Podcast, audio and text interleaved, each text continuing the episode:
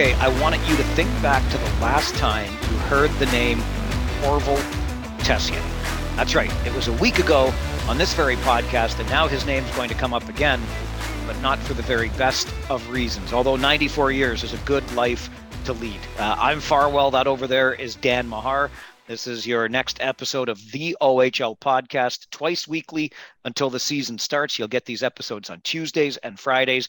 We're going to go back to those feature length interviews once the season is underway as well. But this is just kind of getting you into the rhythm of the season. And I guess, Dansky, getting us into the rhythm of the season a little bit too as it approaches. Yeah, it's always tough to do in summer. And I feel like uh, uh, you can probably relate to that summer brain setting in. So you're trying to remember where we are with hockey. And yeah, it's going to, it's going to take a while. Tessier's name comes up on the podcast last week, of course, because we were talking about greatest eras of coaching in Kitchener Rangers history. And it is probably most people would say that DeBoer Spott era, but then we got to talking about some of the other eras, and Orval Tessier's name came up because, of course, he preceded Joe Crozier, who led the team to its first Memorial Cup and had a heck of a run. Tom Webster's in there, Joe McDonnell's in there, Jeff Jeff Ward's name pops up in there. I mean, there have been some pretty decent coaches, but I always looked at Orval as the one that sort of started it all. He led the team to its first OHL championship. They didn't win the Memorial Cup under Tessier, but he also had the distinction of being one of only a handful or so of coaches that won championships in both the Q and in the Ontario Hockey League. Passed away this week at the age of 94. That's a good life. And hey, up in the Cornwall area. Let me just take this opportunity to say again bring back the Royals. There you go. Amen. Yeah, tip of the cap to Orval, but yeah, what is what is storied career? No question about it. Uh, quickly before we get into and what we're going to focus on uh, this week as training camps open is the rosters of teams, and I, I thought it was going to look maybe a little dimmer for some teams than others when it comes to the decisions they're going to have to make, particularly around overagers, but maybe not. We'll we'll get into that in just a minute. But since we're talking coaches and the late great Orval Tessier, condolences, of course, to the family and the Ontario Hockey League mourns Orval's passing along with the family. Uh, some other coaching news, and we should give a nod first off to the Hamilton Bulldogs and the naming of Laura Fortino. Nice history with uh, women's hockey in this country, a Hamilton native. She's an assistant coach and director of player personnel. Steve Staios, a year after we should point out the Sarnia Sting drafted Taya Currie into the Ontario Hockey League. Steve Staios, president and GM there in Hamilton, breaks the uh, gender barrier and brings in a female assistant coach in the form of Laura Fortino. That's nice to see in this league. Oh, I, yeah, and I think probably the most important thing, Mike, is that this is happening commonly now. So it wasn't just you know the token uh, female name popped up here and there in the conversations that might get hired or one or two did. It's a landslide right now, and it seems like it's possible organizations are getting it. There's a 50% of the the talent pool was untapped for years and they're starting to figure out that there's some pretty good brains that we have ignored and you're you're seeing these announcements frequently and that's that's a really good thing for hockey would it be fair to say that the Toronto Maple Leafs to a degree are sort of leading the way on this. I'm not trying to poke you as the Habs mm-hmm. fan here, but with Hayley Wickenheiser's appointment in Toronto, obviously hockey markets don't get much bigger or more passionate than that. And, and maybe we're seeing a, a wee bit of a trickle down there. Yeah, I think Toronto is definitely a leader. You see Kyle Dubas obviously made that a priority and brought in some really solid uh, women into the organization. And you know, of course, never to be outdone. The Habs figured, well, if you got Hayley, we're going to go get Marie-Philip Poulin because might as well have the two greatest female hockey players uh, and the two greatest franchises, right? So there's got to be a little bit of competition going on there. Another one, Cassie Campbell, of course, working with our colleagues at Rogers Sportsnet. You mentioned Kyle Dubas's name. One more coaching note I wanted to make before we move on and, and look at this year's rosters as we get into training camps, like I mentioned in the Ontario Hockey League. But Dubas's former team in Sault Ste. Marie end of last season, they announce quite happily the re-signing of their entire coaching staff. John Dean as head coach, Jordan Smith and Jamie Tardif as assistants. Earlier this summer, Jordan Smith off the American Hockey League, and oh, now just this week, Jamie Tardif goes too. So John Dean is a man. Well, they've I was going to say he's a man alone on the bench. Clearly not. They've already named a replacement Brendan Taylor coming in now to join the uh, Soo coaching ranks. But departures after they announced they had wrapped these guys up for the 22-23 season, the assistants have flown the coop for the American Hockey League, which I guess we look at this, Dan, as kind of par for the course. This league is a development league as much for the coaches as it is for the players, as it is for the officials, as it is for the managers. Kyle Dubas used to be in the Soo, and now he's running the biggest hockey show in the world. Yeah, and and you know, I was gonna make a joke about maybe the assistant coaches took a look at the roster turnover coming, but that's unfair to the Soo. They uh they're gonna be fine. But you know, I think you're right, and it actually ties into the theme of this podcast to some degree that I think there's more turmoil and fluidity these days than ever before in terms of options these coaches and players have available to them. And it leaves some uncertainty in the OHL, that's for sure. You were going to make a joke about the fluidity of the roster. I was going to make a joke about John Dean and what had he done to piss these guys off, but I won't do that because Diener's a good guy, and we always enjoy our conversations when we're up in the Soo. Okay, let's dive into uh, this year's Ontario Hockey League. And having combed through the rosters as training camp gets underway, I'm just going to be honest about this. And I'm blaming not COVID brain, but just COVID in general, because why not? It gets blamed for everything else. But I had it in my mind, Dansky, that there would be, I don't know, some glut of overagers that with that lost year, you know, rosters wouldn't have been managed quite the same. But clearly it's just kind of confused me. I still found it odd that players that had played a, a single season were already being drafted into the National Hockey League this past June. And, you know, whatever you've got, they lose that whole year, obviously, with the canceled season. But the rosters don't look as bad as I might have thought. Some intriguing situations for some teams for sure. And when I look strictly at overagers, as you would expect, the Hamilton Bulldogs have got themselves a glut, but that's what happens when you make a run for it. And I suspect they will use these assets to recoup some of what they spent last year on their run to an OHL championship and Memorial Cup final. Yeah, yeah, you know, you're right. When you look through the rosters, uh, I think one thing that it highlights a little bit is just the interesting planning a lot of OHL teams did around what happened with the pandemic. And I think naturally, we probably both assumed, yeah, you're going to have a lot of players uh, coming up to graduation now that leagues resumed. But really, what a lot of these teams seem to do, and it was for a few reasons, but where they seem to go younger. And part of that was players that were eligible to play in the AHL who weren't before. Uh, we had a few of those players. But just all around, I think a lot of teams were afraid to go all in, not knowing how things were going to work coming out of the pandemic, not knowing uh, what players were going to be lost to men's leagues. So there wasn't a lot of trading up to really load up rosters with 19 year olds. So I think that planning to go a little bit younger across the league is translating into, yeah, not as many overagers as you might have thought. So when you look at the landscape as we enter a new OHL season, and we're going to see how things pan out, like a guy like William Portakalis, for example, just announced he's signed in U Sport. So there's a guy that would have been an overager, but to Portakalis's credit, I think he kind of read the tea leaves and thought, you know what, I'm going to take advantage of my education package now and get out and go play some U sports. And and good for him. But there's a guy that could have been an overager on an OHL roster. Not that we haven't seen guys like that come back to the league from time to time too, but nonetheless, if we're not seeing other decisions like that in the days and weeks ahead, are there any teams that strike you as particularly intriguing given their overage situation coming into the season? Yeah, you know, it's an interesting question because there's definitely a couple intriguing uh, situations, and and Portakalis is a great example. There's a couple, I think, Lesage and uh, Owen Sound. There's a couple kids that chose to go to the university we We just heard that Owen Bennett has opted not to return to the Guelph Storm, and I think some of those things are cases of players looking at the tea leaves and seeing, you know, there's some competition here. I'm not necessarily going to be a prime time overage player in this league. So never a bad idea to make the decision to go for schooling and education.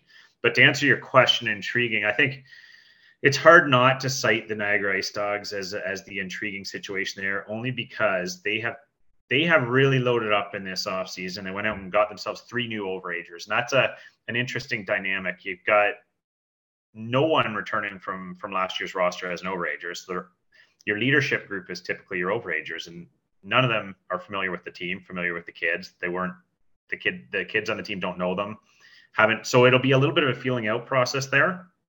But that's a team that's clearly committed to turning a leaf from the from the Burke era, I guess, if you will. And and so to me, when I look around the league, that's that's one franchise whose overage situation I think is really intriguing.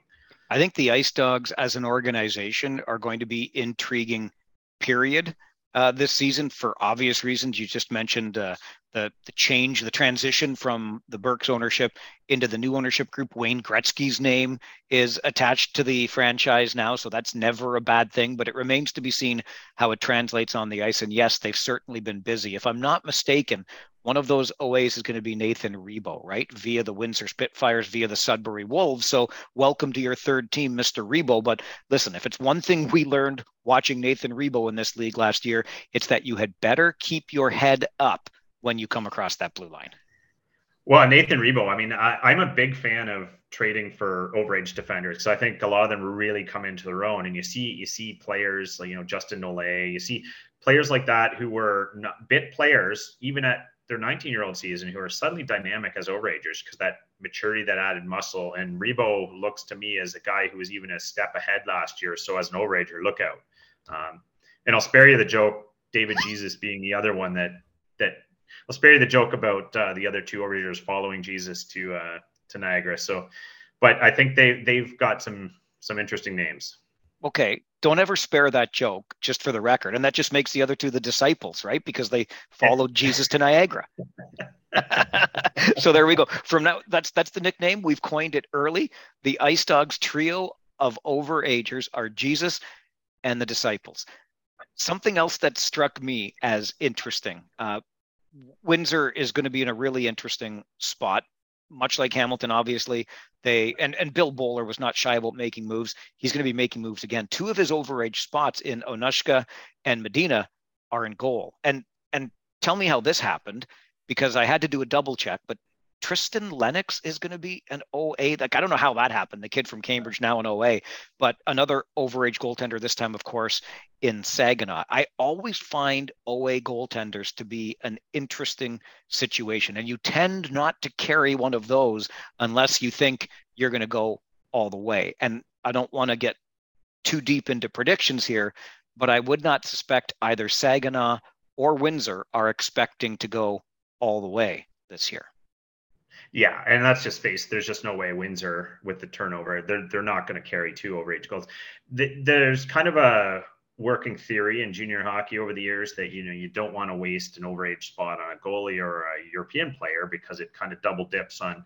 I'm I'm not sure about the wisdom of that across the board because if you have an outstanding player um, who just happens to be a European and an overager or a goaltender and an overager, you want them on your roster. But with that wisdom in mind, and most of these teams think this way, I would expect some of those some of those players you just mentioned to be on the move. Seems like Tristan Lennox was, yeah, a 17 year old goalie yesterday. And it also seems like his name has been kind of out there in trade rumors every day. So so that's a name I, I think you might see move.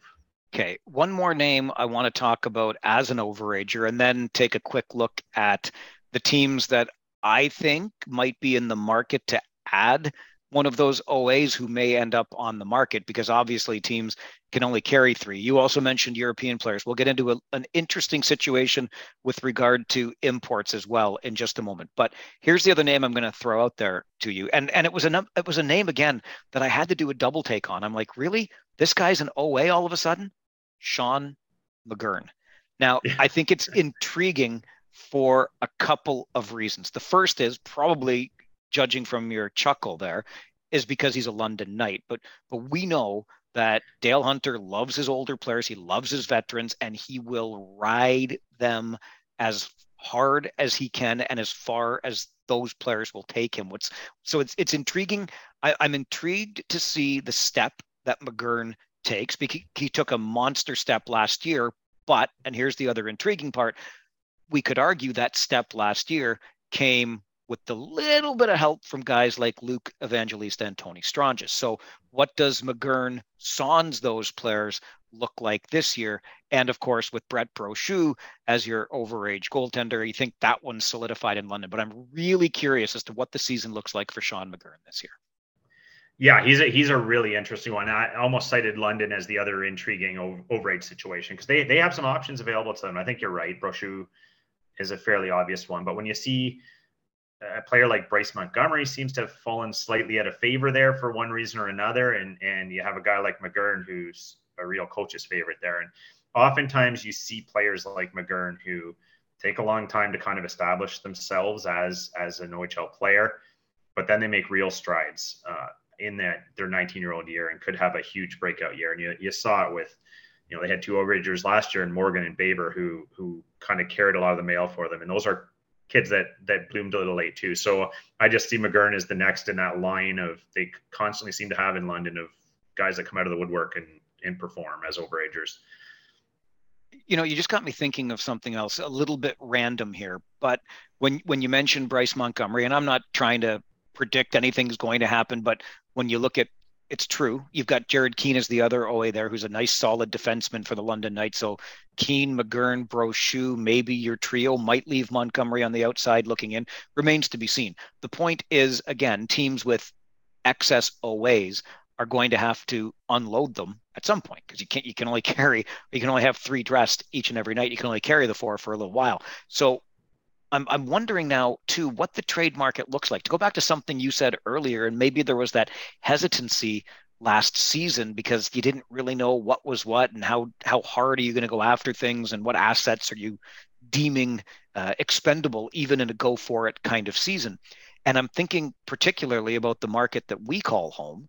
And if it's been something that we've learned about Mike McKenzie in his time as general manager of the Kitchener Rangers, it's that he tends to prefer deals that get done in the off season before camp breaks. Well, camp is breaking, no moves, all is quiet on the Kitchener front. I wonder what we're going to see when it comes to movement of players this year. Who blinks first and when does it all start? What do things look like? Or are we just going to be waiting and waiting and waiting until January the 10th.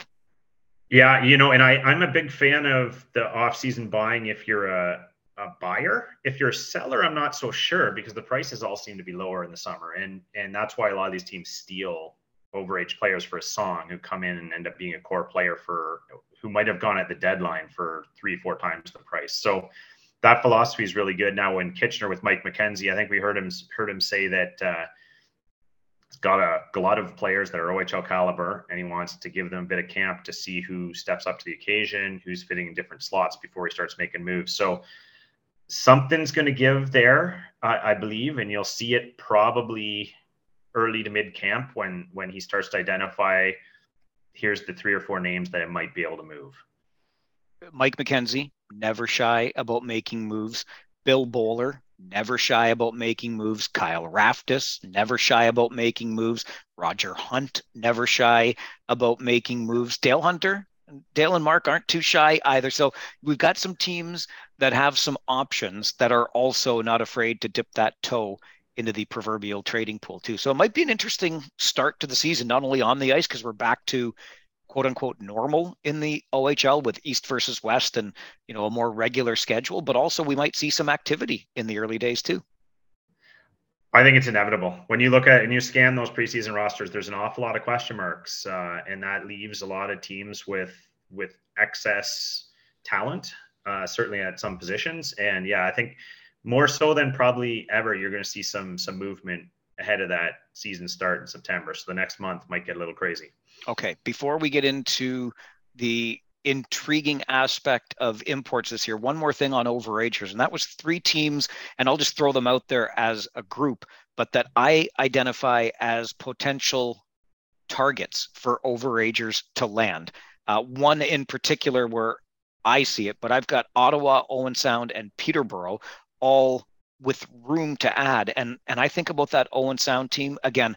I'm trying to not look, saw them a ton last year, so there's a bias associated with that. But you, you saw that crop of rookies as well as I did with Guindon, Barlow, and Petrovsky, and and these guys were unconscious through virtually the entire season. Now, is there a sophomore slump?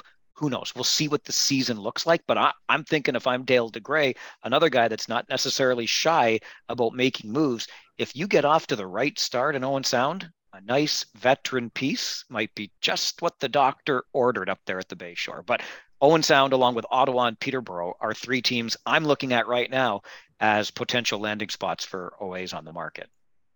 Yeah, and they, th- those teams jump out at you as teams that are going to do something to add an overager. Ottawa knows they can compete every year. They're going to add one. They're not. They're not going to run a slot short. But that does that Owen Sound team remind you a, a tiny bit of the Guelph Storm of last year, where oh. Maybe arrived a little bit early and said, "Wow, we might need to do something here because this is a window for us, maybe a year sooner than we thought." Because they really they really look strong to me. So now you just got me thinking of another name in George Burnett, who the minute the the trading window opened in the summertime, it wasn't a big deal, but it was a little minor tweak to his roster. I think I should just name every OHL GM and decide they're all Trader Joe's because it seems to be there's not a whole lot of uh, shyness when it comes to opportunity to make one's team better. Okay, uh, one more thing, and and you brought this up, and I do think it's pretty interesting, and that is around imports and the way you're looking at things this year. And by the way, this week the Kitchener Rangers announced that uh, one of their imports, defenseman Tomas Hamara, is showing up third rounder to the Ottawa Senators. So that's a nice piece for the Kitchener Rangers blue line. But and I guess on that same token, let's just finish the thought with Filip Mesar, Habs property.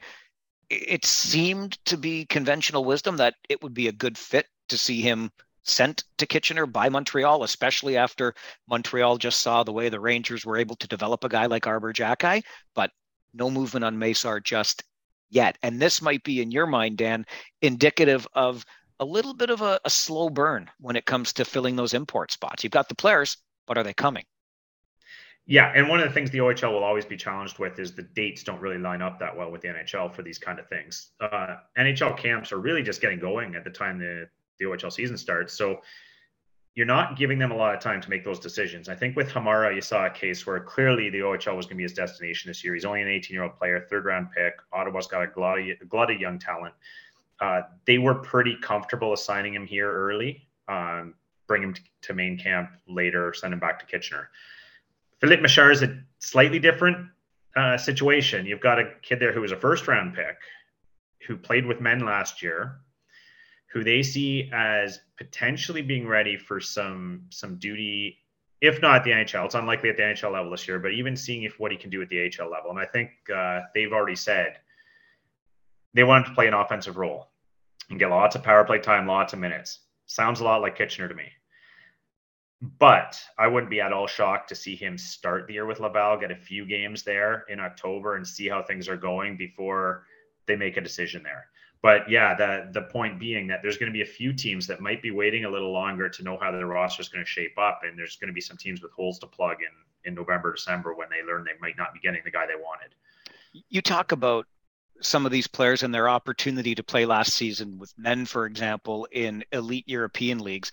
I, I think this speaks to the rather great mystery that the import draft is to many fans of the Canadian Hockey League. Some people will tell you right off the hop it's the most corrupt draft in the entire sporting world because there's there's a lot that goes on behind the scenes. It's it's pretty well known even as selections are being made who was going where and and why if I could put it that way because those agents are well they're looking to help their players out and help themselves out when they come over from Europe. But the the point the other point of this is there are a lot of options for these young men, be it closer to home in Europe or the chance maybe to land in a in a pro league here in North America.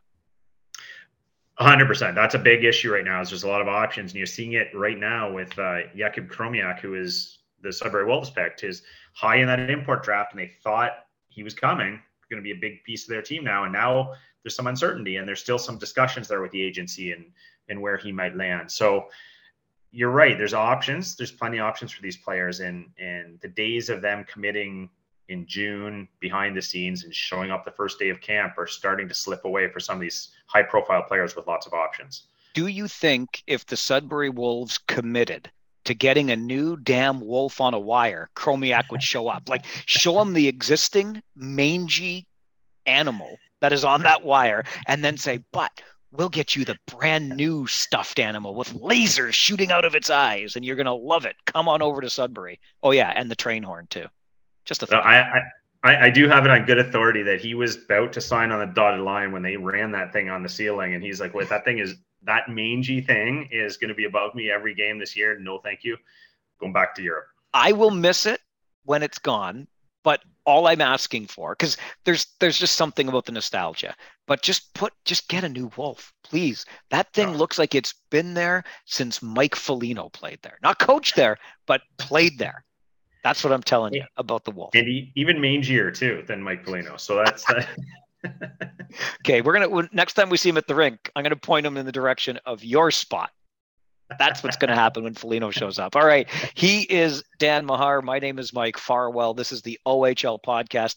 Uh, hey, give us a like, give us a review. Tell your friends you were listening and you loved it. Yes, lie to your friends, but tell them about this podcast and get them on board as well. Shoot us an email anytime at ohlpodcast at rogers.com. If you've got feedback, if you've got a suggestion, if there's a guest you want to hear from, we're just getting going for another season and training camps are underway. Next episode coming up this Friday, Dan and I will take a look at the players that we think are poised for a jump this season. Who should you be keeping your eyes on and where? That's uh, on the next episode of the OHL podcast, which comes out Friday. Don't forget, like, subscribe, send us an email, ohlpodcast at rogers.com.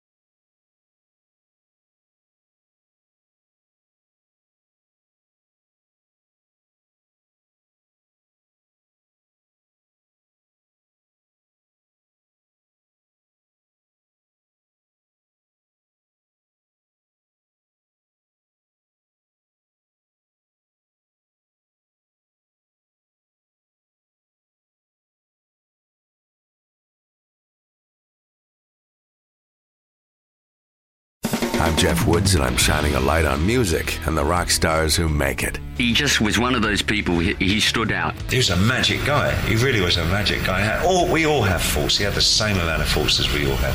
This was before Led Zeppelin. Robert was full on. I mean, he was Led Zeppelin without the band behind him. He had the hair, the jeans, the whole thing, you know, and he was amazing. The Records and Rockstars podcast, heard around the world and yours to hear wherever you get podcasts. All the episodes from JeffWoodsRadio.com. Another Sound Off Media Company podcast.